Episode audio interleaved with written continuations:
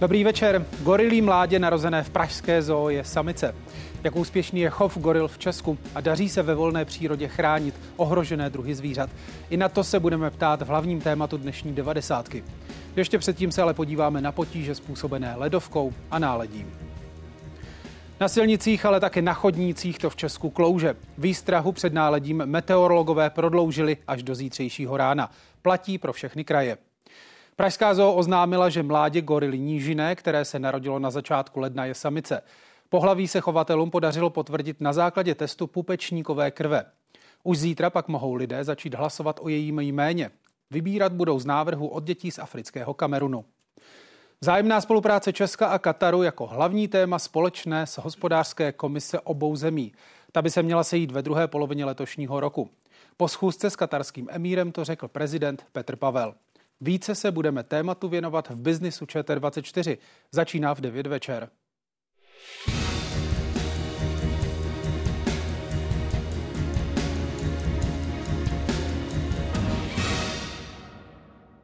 Komplikace kvůli počasí pokračují. Včerejší ledovku dnes na mnoha místech vystřídalo náledí. Policie vyjížděla k mnoha nehodám a přibývá taky zraněných po pádech na kluských chodnicích. Výstraha meteorologů platí až do zítřejšího rána. No a my se teď podíváme na místa, kde nebezpečí hrozí. V Plzni máme Danielu Tunklovou, v Brně pak Veroniku Červinkovou. Nejdřív míříme za Danielou Tunklovou. Danielo, dobrý večer. Jak to tady v Plzni a okolí vypadá?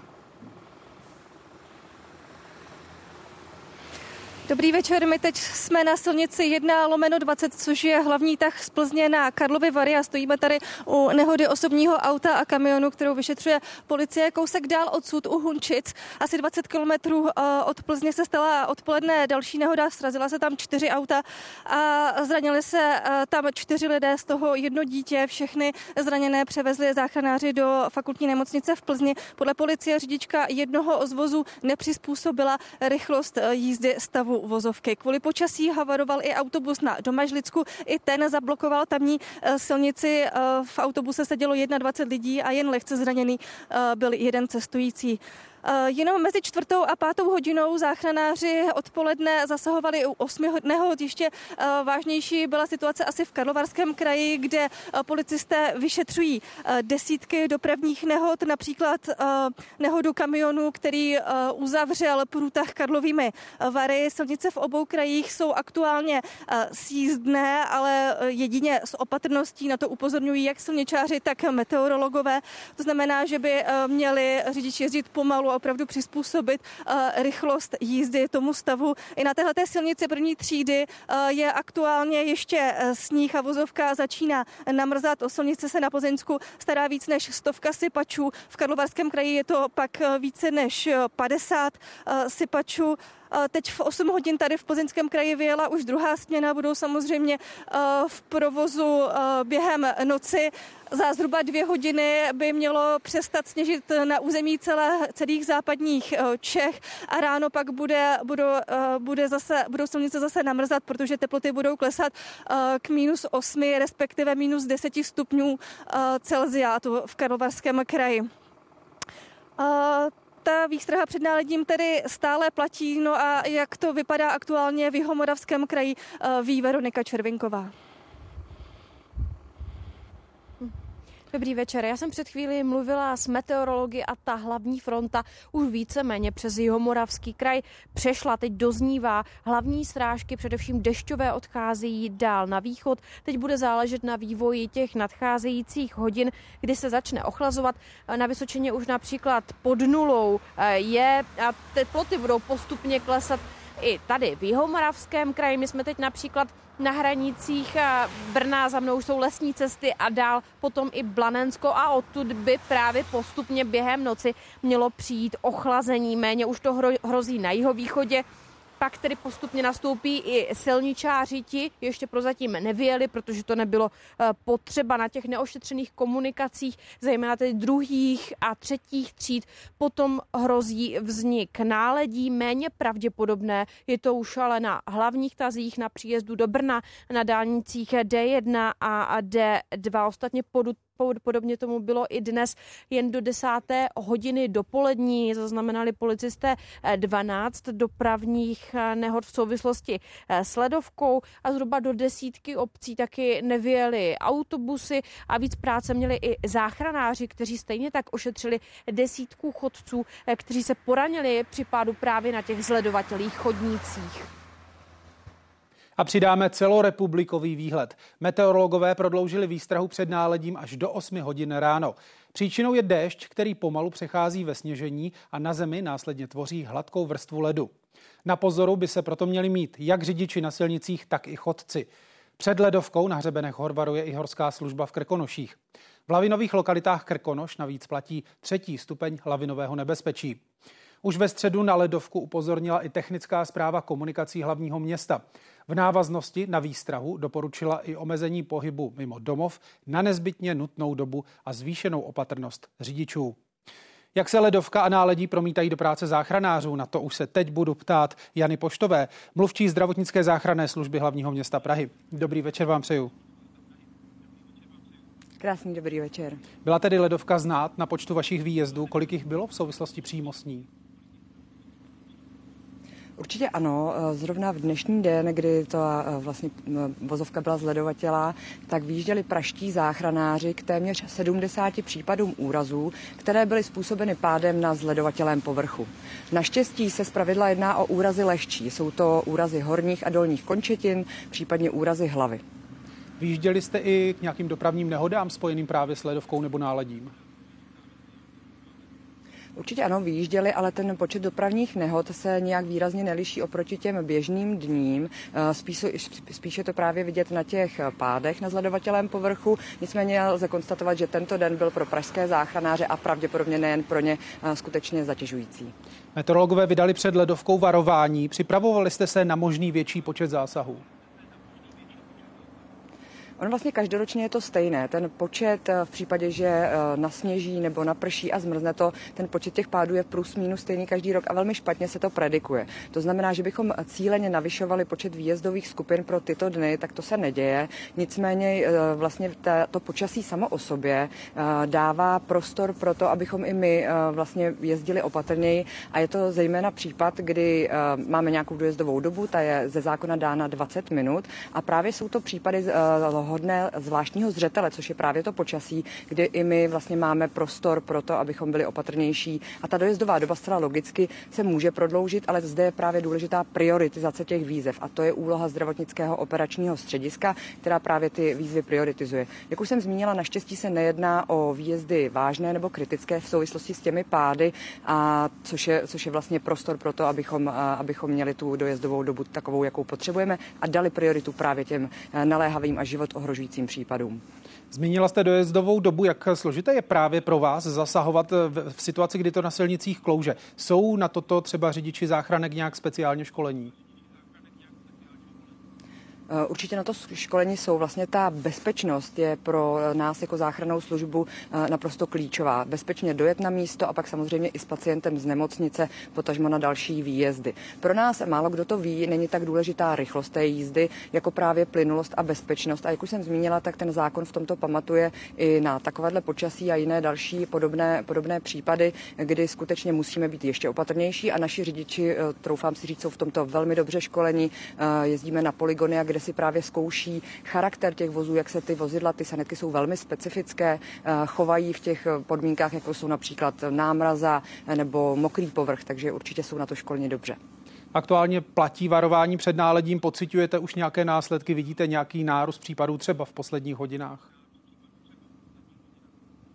Tak toho číslo samo o sobě těch zhruba 70 výjezdů k těm úrazům hovoří vlastně celkově. Na druhou stranu je potřeba říci, že to zásadním způsobem nějak nemění dlouhodobé statistiky Pražské záchranné služby. Eh, je určitě pravdou, že to je u té horní hranice, ale že by to nějak výrazně měnilo celkový počet výjezdů za 24 hodin, to nikoliv. Ještě jedna věc, máte nějaké doporučení pro veřejnost v tomto směru? Určitě lze doporučit, a to zejména starším spoluobčanům, aby pokud to není nezbytně nutné, tak minimálně aspoň v těch ranních hodinách, kdy ty chodníky eh, nejsou zdaleka tak dobře ošetřeny, prosoleny, pokud možno neopouštěli svá bydliště. V případě, že to nutné je, tak určitě lze doporučit eh, použití nějakých takzvaných nesmeků, což jsou návleky na jakoukoliv obuv, které právě zamezují tomu uklouznutí a upadnutí, případně použití holí, který zase tu stabilitu vlastně dodávají a to riziko pádu je potom výrazně menší. Říká mluvčí zdravotnické záchranné služby hlavního města Prahy Jana Poštová. Moc vám děkuji za rozhovor, hezký večer přeju. A já moc děkuji za pozvání. A přidáme pohled na silnice. Ve spojení s námi je Tomáš Neřold, vedoucí oddělení BESIP Ministerstva dopravy. I vám přeju dobrý večer. Hezký večer vám i divákům. Jak se tedy ledovka také už možná náledí promítly do dopravní situace v zemi? Tak podobně jako tomu bylo už v prosinci, kdy eh, vlastně byl, bylo takové rizikové období eh, několika dnů eh, vlastně právě s námrazou ledovkou, tak teď je tu druhá taková kritická situace, o něco méně kritická, než tomu bylo v tom prosinci, ale i přesto bych, bych na řidiče apeloval, aby to opravdu vnímali jako, jako, že ta situace na těch silnicích je Eh, nestandardní, eh, je mnohem rizikovější a aby s tím počítali eh, v tom smyslu, že opravdu musí tomu přizpůsobit rychlost jízdy, udržovat si bezpečný odstup, který standardně normálně by měl být dvě vteřiny na takovém povrchu, kdy je opravdu náledí nebo ujetá vrstva sněhu, by to mělo být ještě více takže sledovat i ta riziková místa, jako jsou třeba mosty označené právě modrými sloupky směrovými, kde eh, to bývá eh, nejvíce rizikové z hlediska eh, smyku nebo námrazy. A zkrátka myslet na to, že ta, tady je důležitá, říkala to vlastně před chvílí Jana Poštová, že i pro tu záchranku, která jede, jede vlastně, eh, potřebuje tam být rychle, tak je pro ně důležitější plynulost té jízdy a ve finále to tím šlapáním na plyn eh, se eh, tolik času nezíská. Kromě toho dodržování bezpečného rozestupu, jaké další zásady by řidiči na kluské vozovce měli respektovat? Tak je to, je to určitě ta přiměřená rychlost, o které už, už jsem hovořil. Eh, je také důležitá ta samotná prevence, tedy předvídat ta místa, kde, eh, kde vůbec může, eh, může to být rizikové.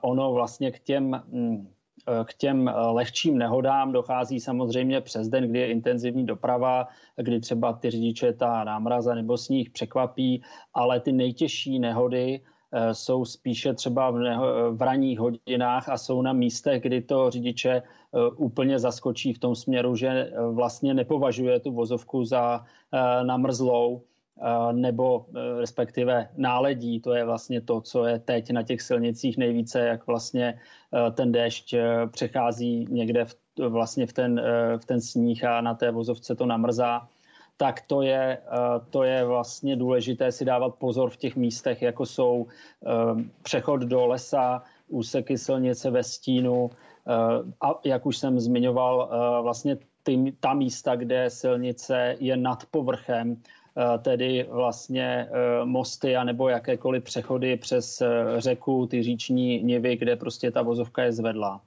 Ještě jedna věc, prosím, na dálnicích můžou řidiči využívat elektronické informační tabule. Jak velký spolech na ně je? Mají řidiči vždy nejaktuálnější a přesné informace?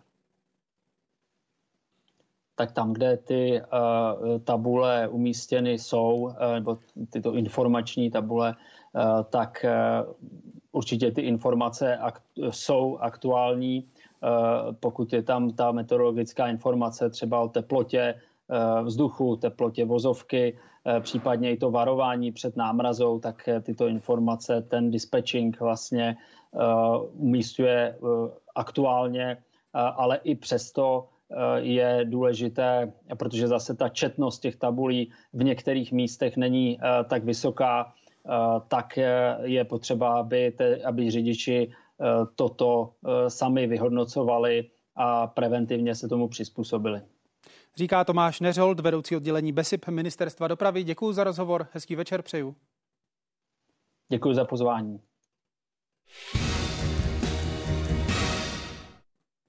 V Pražské zoo se začátkem ledna narodilo po bezmála osmi letech mládě kriticky ohrožené gorily nížiné. Stejně jako u historicky prvního gorilího mláděte narozeného v Česku jde o samičku. Od zítřka mohou lidé hlasovat o jejím jméně. Malá samička gorily je teď v péči své matky, je na ní zcela odkázaná. Duny ji ani nikomu nepůjčuje, ale už nechá ostatní členy rodiny eh, se k tomu mláděti přiblížit, eh, prohlížet si ho.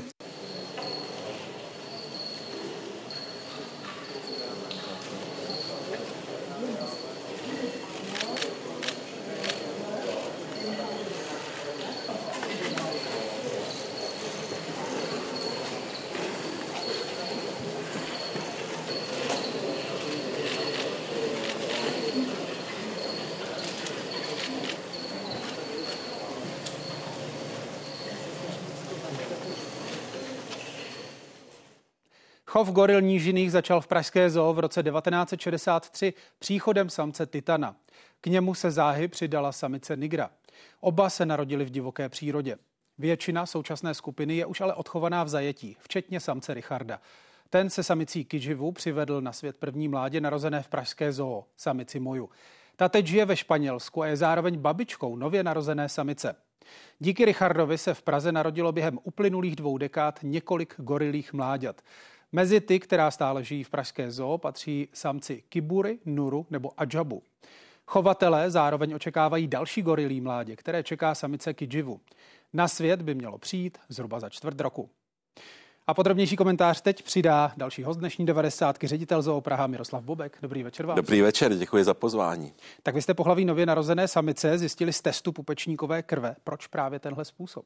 No ono u goril, u gorilých mláďat zejména vizuálně to určování pohlaví je velmi obtížné. Vzpomeňme si, že ta zmíněná moja byla dlouho považována za samečka, až právě zase genetické testy ukázaly, že tomu tak není. Čili my jsme, my jsme nechali analyzovat analyzovat právě tu pupečníkovou krev. Nemuseli jsme tedy čekat třeba na to, až půjde vytrhnout tomu mláděti chloupek nebo něco podobného. A víme tedy eh, dnes již, že to je samička. Mimochodem, zajímavé je, že spousta lidí, tak dvě třetiny si typovali, že to bude samička. Já si myslím, že to poznali z rysů toho mláděte, protože konec konců gorily jsou nám nesmírně blízké. Pokud jde o ten samotný test, můžete prosím laicky stručně nějak vysvětlit, podle čeho jste poznali, že to je samice a nikoli samec? Tak hlavně jsme to nedělali my, to dělal veterinární ústav brněnský a v zásadě tedy jde o genetické rozlišení toho pohlaví, jednak tedy podle chromozomu, ale i pak podle přítomnosti eh, těch konkrétních genů. My tady máme dotaz divačky. Dana se ptá, jak moc velký úspěch je narození tohoto mláděte pro Pražskou zoo? Jde o úspěch v Česku nebo i v rámci celé Evropy? Tak když to vezmeme v tom širším kontextu, tak určitě je v rámci Evropy, protože máme vlastně dnes dvě skupiny goril, samčí s Richardem v tom původním pavilonu, v novém pavilonu nově vytvořenou skupinu chovnou. Máme povolení od evropského koordinátora na dvě mláďata. První se tedy teď eh, v lednu narodilo, to je ta Dunina samička, dále je březí Kidživu, vlastně její prababička toho, toho nynějšího mláděte a je to z toho toho důvodu, aby tam ta mláďata vyrůstala společně, aby tam nebyl nějaký jedináček vlastně. Jinak pokud bychom hodnotili opravdu narození eh, toho mláděte, tak pro nás je to důležité, že to je první mládě v tom novém pavilonu a v té nové chovné skupině. Samozřejmě to, že je to vnučka moje, že ten velký příběh pokračuje, ale konec konců i ta pozornost, kterou to mládě vyvolává, nám pomáhá v ochraně eh, goril v Africe, ve které se hodně, hodně angažujeme a konec konců i výběr jména toho mláděte eh, bude vycházet z návrhů afrických dětí. Já se na to samozřejmě budu ptát, ale zaujalo mě to, co jste říkal. To znamená, je tady jakási role evropského koordinátora, máte povolení na dvě mláďata. Jak silně je to mezi evropskými zeměmi celý ten chov goril koordinovaný? Proč právě povolení na dvě mláďata? Podle čeho se o tom rozhoduje? Tak eh, koordinovaný chov dnes už většiny zvířat v rámci té Evropské asociace zoologických zahrad a akvárií a smyslem toho je, aby v lidské péči byly trvale udržitelné populace těch jednotlivých druhů. Eh, čili aby jednak eh, tedy nebylo třeba příliš mnoho samců nebo vůbec moc těch zvířat aby se mezi sebou eh, vlastně nemnožili blízcí příbuzní a podobně. V podstatě tedy to, to směřuje k tomuto úsilí, aby jich bylo třeba těch goril dostatek, ale aby současně žili v co nejlepších podmínkách. A daří se to? Já jsem přesvědčen, že ano. Tam je pochopitelně problém s těmi samci, kterých je přebytek, protože gorily žijí v tom harémovém uspořádání, jeden samec, více samic. A konec konců i to, že jsme získali Duny, tak bylo eh, díky tomu, že jsme ten starý pavilon vyhradili pro Richardovu dnes, tedy samčí skupinu. Na to se také ještě budu ptát, teď mě ale zajímá, eh, jak je na tom eh, nová gorilí samice zdravotně, jak to poporodní období snáší její matka Duny. No tak eh, je to všechno v pořádku, měl bych to zaklepat asi. Eh, to mládě od začátku mělo uchopovací reflex, v zápětí začalo sát mateřské mléko, eh, Duny to zvládá, je to prvorodička, může tam být problém vždycky, ale ona to zvládá velmi dobře, ta skupina funguje dobře, zdá se, že tedy nejblíž k té Duny a k tomu mláděti má Kidživu, prababička toho mláděte a babička Duny určitě. Já jsem přesvědčen, že, se, že to vědí ty gorily, že ten příbuzenský vztah tam je. Takže zatím tedy všecko perfektní. Kdy se přímo k matce mláděti dostanou ošetřovatelé? No tak eh, svým způsobem nikdy, protože eh, my eh, chovatelé nechodí mezi gorily. Oni s nimi jsou v kontaktu třeba pro, pro účely vyšetřování, podávání léku a podobně přes, přes takové ty, ty, ty mříže v zázemí, ale mezi gorily přímo se nechodí. Ta doba už je dávno pryč. Od zítřka bude moci veřejnost vybírat nové samičce jméno. Na výběr bude z deseti možností. Jak jste se k ním dopracovali? No tak my právě, já často mluvím o tom, že ty naše gorily v Zoo Praha jsou velvyslanci divoké přírody a volně žijících goril. Díky jejich popularitě můžeme eh, de facto působit ve prospěch goril i ve střední Africe, nejvíce v Kamerunu. A tam máme projekt Toulavý autobus, vzdělávací projekt, eh, který vede děti a prostřednictvím dětí dospělé k ochraně goril. No a právě tyhle děti, které absolvovaly jízdy naším toulavým autobusem a stali se ochránci goril, tak navrhli ve svém jazyce v místním dialektu Badžue jména pro to gorilí mládě. My jsme vybrali 10, 10 návrhů a z nich se tedy bude vybírat dál. Už tady čes, česká veřejnost to bude vybírat. Ano, o jméně má být jasno 10. února. Budete výsledek toho hlasování respektovat nebo si vyhrazujete právo rozhodnout podle vlastního uvážení? Eh, my to budeme respektovat. Tam je eh, vlastně představa, že bude z deseti men budou vybrána tři a mezi těmi se bude, bude hlasovat dál. Eh, já myslím, že ta tři, která se dostanou do finále, takže všechna by měla být akceptovatelná. Takhle, v těch deseti jménech je i jméno, které třeba já bych si nepřál, ale zase myslím, že to uvidí i lidé, jo, že to je příliš složité jméno. Já se tedy zeptám, které jméno byste jste si z těch deseti naopak ne, ne, já to nechci Neřekl. spinovat. Sám jste se zeptal, jestli to budeme ovlivňovat, nebudem a já to nechci ovlivňovat ani tím, že teď řeknu, co chci. Rozumím. Nová samička se narodila do skupiny, kde, pokud jsem správně počítal, jsou čtyři samice a dva samci. Změnil její příchod na svět nějak dynamiku celé té skupiny, nebo se všichni chovají tak jako před tím jejím narozením? Tak určitě tam je posun. V těch prvních dnech eh, ta, ta Duny se držela docela, docela stranou. Eh, Kisumu, ten samec vůči, se mi zdál přece jenom takový nervóznější než obvykle. Eh, teď ta, ta situace se mění, ale pochopitelně přítomnost toho mláděte to znamená pro tu skupinu velikou změnu a vnáší to mládě, byť třeba ještě ne teď, do té skupiny velikou dynamiku a v podstatě tedy obohacuje život celé té skupiny goril. Proto konec konců jsme usilovali o to, abychom tam měli tu chovnou skupinu s mláďaty, protože to je pro ty gorily úplně jaksi jiná, jiná a hodnotnější situace. Ano, Zoo Praha má teď dvě skupiny goril. V tom původním pavilonu zůstává samec Richard se svými syny Kiburim a Nuruem a právě další skupina má nový přírůstek a obývá tu nově otevřenou rezervaci Dža. Proč došlo k tomuhle rozdělení? Když se to pokusím vysvětlit jednoduše, tak problém byl v tom, že Richard je přereprezentován v tom evropském chovu, čili on už má zákaz mít další mláďata. Ty jeho geny jsou v evropské populaci goril zastoupeny už příliš četně.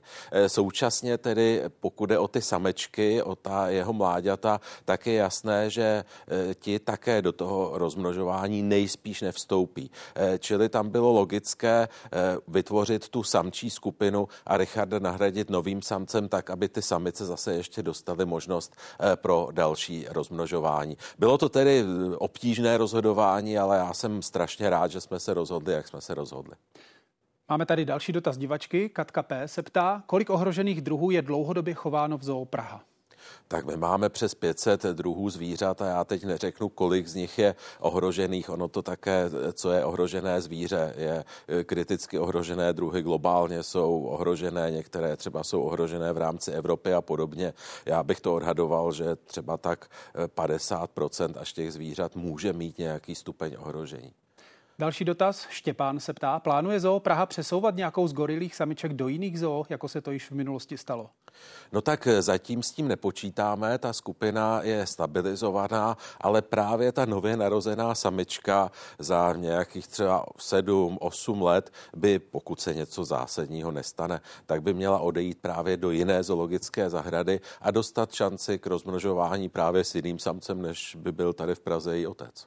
Když se podíváme celkově na ten chov goril v Pražské zoo, já už jsem zmiňoval v úvodu, že začal v roce 1963. První mládě, Moju, se podařilo odchovat až v roce 2004, čili po 41 letech. Od té doby, jestli jsem správně počítal, už se narodilo sedm mláďat, osmé je na cestě, čili v čem spočíval ten zlom? Proč se to tak dlouho nedařilo a proč se to poté dařit začalo?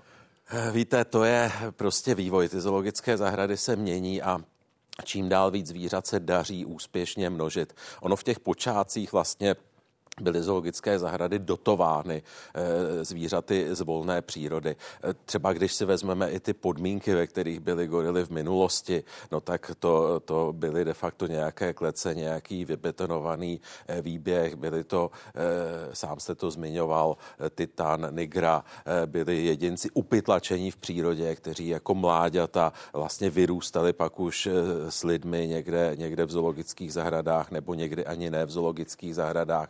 Čili opravdu se to celé strašně moc změnilo a posunulo pozitivním směrem.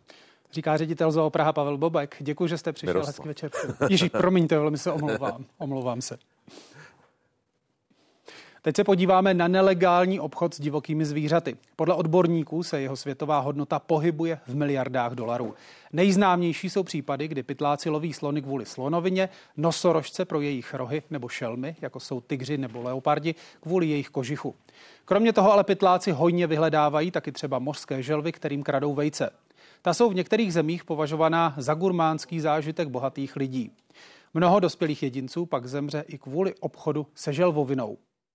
A kde ve světě představuje nelegální obchod se zvířaty největší ohrožení? Podle Světového fondu na ochranu přírody jsou to mezinárodní hranice Číny, Indie nebo obchodní uzly ve východní a jižní Africe. Dále pak jeho východní Asie, východní hranice Evropské unie a některé trhy v Mexiku nebo část Indonésie a Karibiku. A nabídneme další komentář. Hostem ve vysílání je Pavla Říhová z Přírodovědecké fakulty Univerzity Karlovy. Dobrý večer vám přeju. Dobrý večer. Jak vysoko jsou tedy, pokud zůstaneme ještě chvíli u goril, právě gorily na seznamu zvířat ohrožených lovci a pašeráky? Tak gorily samozřejmě patří do té nejkritičtěji ohrožené kategorie. Jedná se o takzvanou CITES 1 přílohu, čili druhy přímo ohrožené vyhubením. A to, že jich je v přírodě málo, tak samozřejmě znamená, že jsou pro některé skupiny osob velmi zajímavé.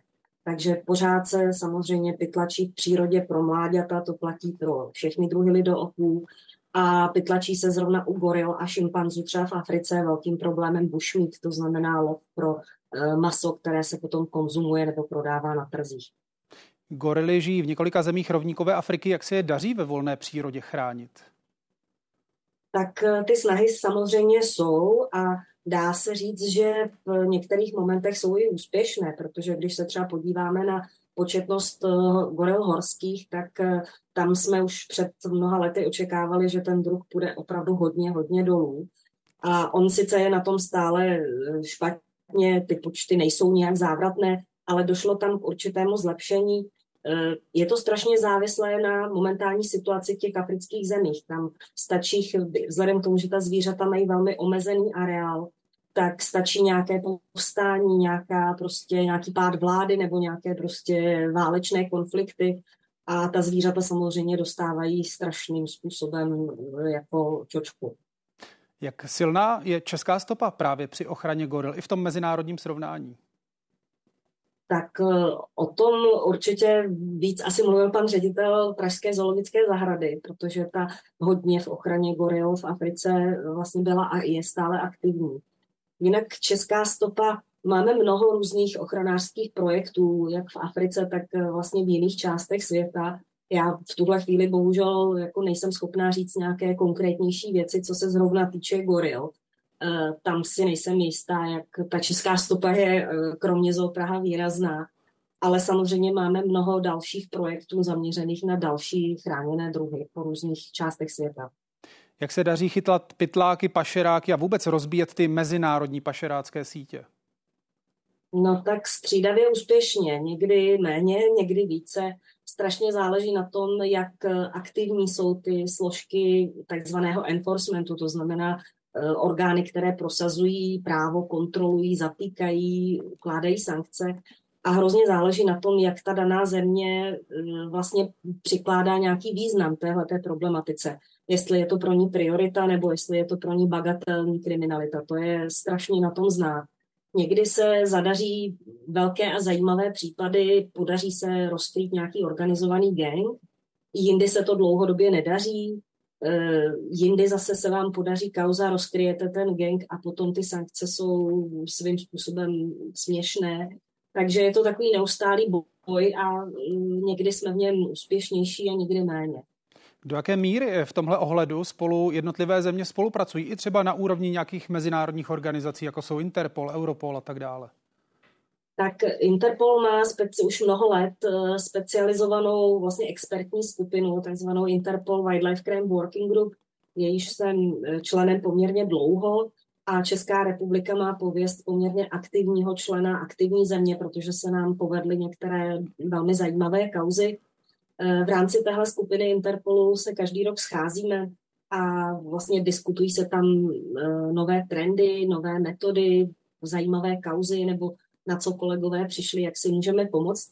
Ale abych byla upřímná, ta mezinárodní spolupráce samozřejmě je velmi obtížná, protože eh, každá země má svoji vlastní legislativu, své vlastní zákony, svůj vlastní rozpočet, strukturu státních orgánů a někdy bohužel jako prolomit tyhle ty bariéry je, je velmi těžké. Takže eh, hrozně moc to stojí na nějakých osobních kontaktech eh, mezi těmi vyšetřovateli, které právě se nejlépe navazují, když jsme schopni se někde osobně potkat a ty kauzy prostě probrat.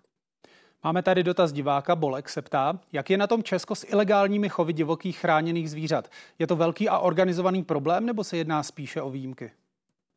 No, tak je to spíše problém, protože my máme v Evropě pověst vlastně chovatelsky jedné z nejvýznamnějších zemí. U nás chovatelství je opravdu velmi rozsáhlé, což e, neříkám, že je to vždycky nelegální. U nás je samozřejmě spousta chovatelů, kteří chovají zvířata legálně a v souladu se zákonem, ale bohužel taky spousta těch, který, u kterých to tak není. A u nás chovatelství je velmi oblíbený koníček. E, já vždycky říkám, že to souvisí vlastně Eh, s érou komunismu, kdy lidé nemohli cestovat, tak se jako zaměřovali právě na pěstitelství, chovatelství, sběratelství a podobně. Takže u nás ve srovnání s mnoha jinými evropskými zeměmi jsme řádově v počtu chovatelů někde úplně jinde. Takže při diskuzích například s portugalskými chovateli, kteří, kolegy, kteří mají pár stovek chovatelů, tak jim přijdou naše problémy nemyslitelné. My máme desítky tisíc chovatelů, jenom třeba chráněných druhů zvířat. A to je samozřejmě hrozně obtížné, jak kontrolovat, tak nějakým způsobem prostě sledovat tu situaci. Takže v rámci Evropy jsme bohužel v tomhle taková trošku velmoc.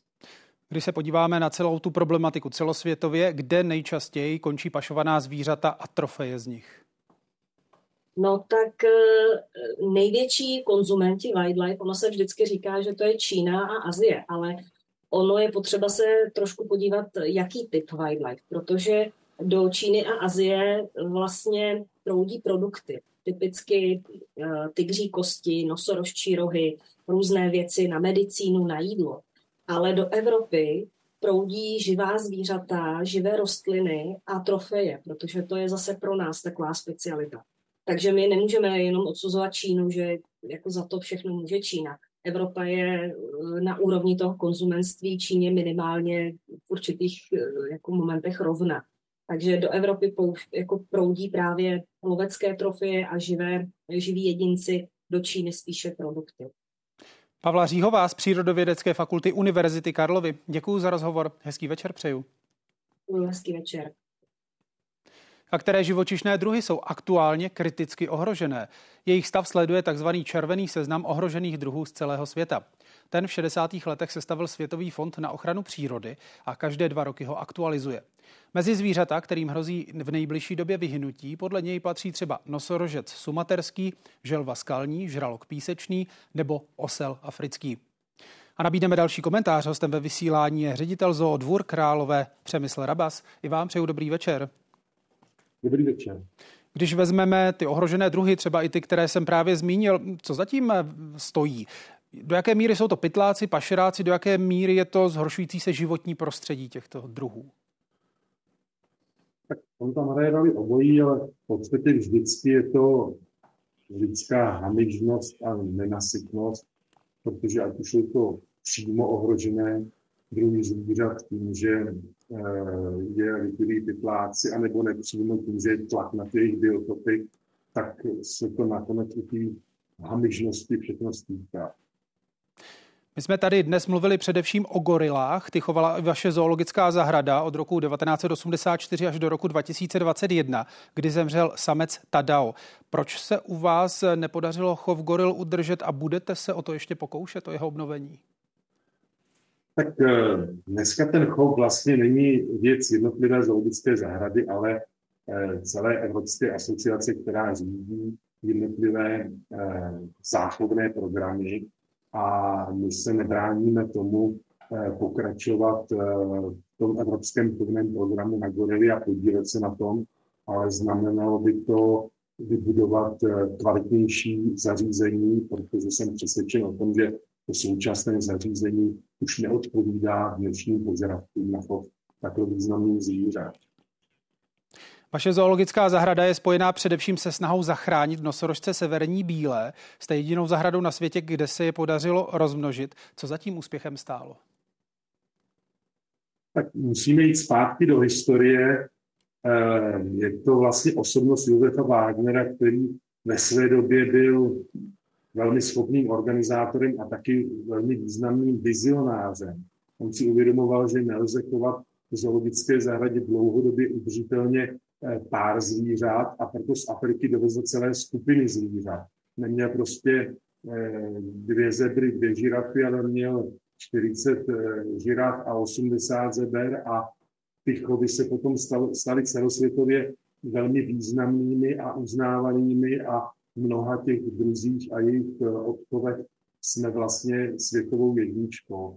A to se týká i právě těch nosorožců, protože dovezl větší skupinu těch severních nosorožců a ještě díky mezinárodní spolupráci jsme další zvířata získali třeba z Británie a tak se podařilo ty severní bílé nosorožce u nás odchovat jako na jediném místě péči člověka. A teď se zároveň snažíme o to, aby ten eh, druh, i když je už takticky de facto vyhuben, tak aby se podařilo ten nepříznivý osud zvrátit a ten druh zachránit. A já si myslím, že je to velmi nadějné. Zkuste nám to prosím rozvést. V čem je to nadějné? Protože pokud se nemýlím, v prosinci 2009 jste převezli čtyři nosorožce tu ponose severní do rezervace Olpegeta v Keni v naději, že tam půjde to rozmnožování rychleji. To se ovšem nepotvrdilo. Čili v čem spatřujete tu naději? Eh, tam nešlo ani o to, aby to šlo rychleji, ale eh, předpokládali jsme, že když se zvířata dostanou do eh, podmínek, které jsou daleko blíže podmínkám jejich v místě přirozeného výskytu, takže ten reprodukční cyklus bude fungovat lépe. Protože ve dvoře se narodili, narodil několik mláďat a to zdaleka nestačilo na záchranu toho druhu. Ukázalo se, že ta zvířata už jsou poměrně stará. Nejdřív uhynul jeden samec, potom druhý samec, což byli poslední samci na planetě, jak se zjistilo, protože v přírodě mezi tím byli zcela vyhubeni. A olpežeky jsou dnes poslední dvě samice, Nájin a Fatu. Fatu vlastně poslední vůbec nesorožec narozený v roce 2000. A e, mohlo by se zdát, že se nad nimi prostě ten osud uzavřel a že je spečetěná ta, ta jejich existence na planetě Zemi, ale my jsme od té doby už hodně, cest, hodně velký kus cesty a vlastně jsme vypracovávali metodiku asistované reprodukce, která je známa i u člověka, i u mnoha domácích zvířat, ale u nosorožců to nikdo na světě takhle daleko eh, nedostal. A nám se podařilo nejprve před několika lety naučit se odebírat vajíčka od těch samic, později přepravovat je ve vhodném médiu do Evropy. Eh, v Itálii eh, ty vajíčka pomocí eh, zmrazeného spermatu, které bylo uchováno z různých samců, vlastně oplodnit a získat tak embrya. A v tuto chvíli máme 30 embryí.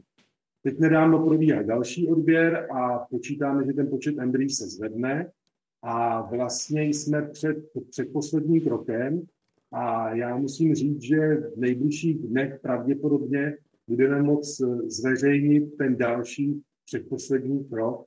Je potřeba ještě ověřit některé eh, skutečnosti, ale eh, ta, eh, ten významný krok, který učiníme, tak budeme mu zveřejnit asi v průběhu 10-14 dnů.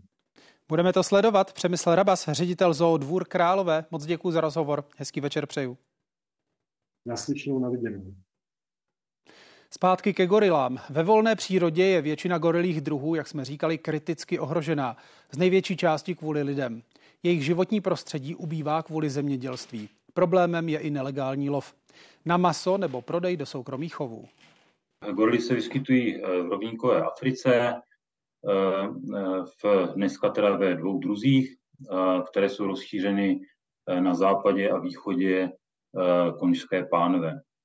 Takže každý z těch druhů má vlastně takový nížinný podruh, který v obou případech je početnější a potom je tam vždycky podruh, který je přizpůsobený více na to horské prostředí. Ta gorila eh, nigerijská a gorila horská na tom východě, eh, což jsou ty poddruhy, které právě jsou kriticky ohrožené. Gorily jsou vlastně lidoopy, kteří jsou vázaní na ty deštné pralesy eh, s tím uzavřeným kenopy, to znamená takové ty skutečně teda vysoké deštné lesy. A protože jsou to převážně bíložravci, kteří mají Eh, takovou vlastně velmi komplikovanou potravní niku, eh, tak právě potřebují tyhle ty klimaxové ekosystémy, kde mají teda dostatek všeho, eh, co potřebují, což teda dneska je bohužel problém kvůli tomu odlesňování. Samozřejmě to globální oteplení znamená také více energie v atmosféře, to znamená, často se mohou vyskytovat v těch tropech nějaké takové extrémní události v tom počasí, různé tropické bouře, třeba sucha, eh, případně záplavy, eh, které můžou nějak poškozovat ty habitaty. Eh, samozřejmě vlivem těch globálních změn se také může měnit vlastně distribuce, životní cyklus těch rostlin, kterými se ta zvířata živí. No a potom v neposlední řadě dalším efektem může být ten vliv také na tu lidskou populaci, nebo tyhle ty turbulence můžou nutit ta zvířata k nějakým přesunům. Samozřejmě ty změny působí na lidskou společnost, takže to nějakým způsobem může třeba vést k potkávání eh, těchto dvou druhů eh, vlastně v nových eh, nějakých situacích a k nějakému zintenzivnění toho vlastně konfliktu mezi člověkem a divokou přírodou. Gorily jsou bíložravci, takže jsou to vlastně taková poměrně klidná zvířata, ale samozřejmě všechno má své meze, takže ten dominantní samec, tak ten eh, tu svou tupu chrání, eh, takže samozřejmě je potřeba dodržovat nějaké bezpečnostní opatření, nepřibližovat se příliš blízko. Eh, nicméně samozřejmě takové setkání náhodné je velmi málo pravděpodobné, takže dneska třeba řada těch populací je monitorována a to setkávání s lidmi je pod nějakou přísnou kontrolou. Věnují se tomu různé skupiny ekoturistické, kde samozřejmě eh, jsou turisté instruováni třeba, jak blízko se mohou přiblížit kvůli tomu bezpečí, jak pro ty turisty, tak samozřejmě pro ty gorily, eh, protože oni jsou nám blízce příbuzní, takže tam hrozí třeba i přenos nějakých respiračních onemocnění a tak dále.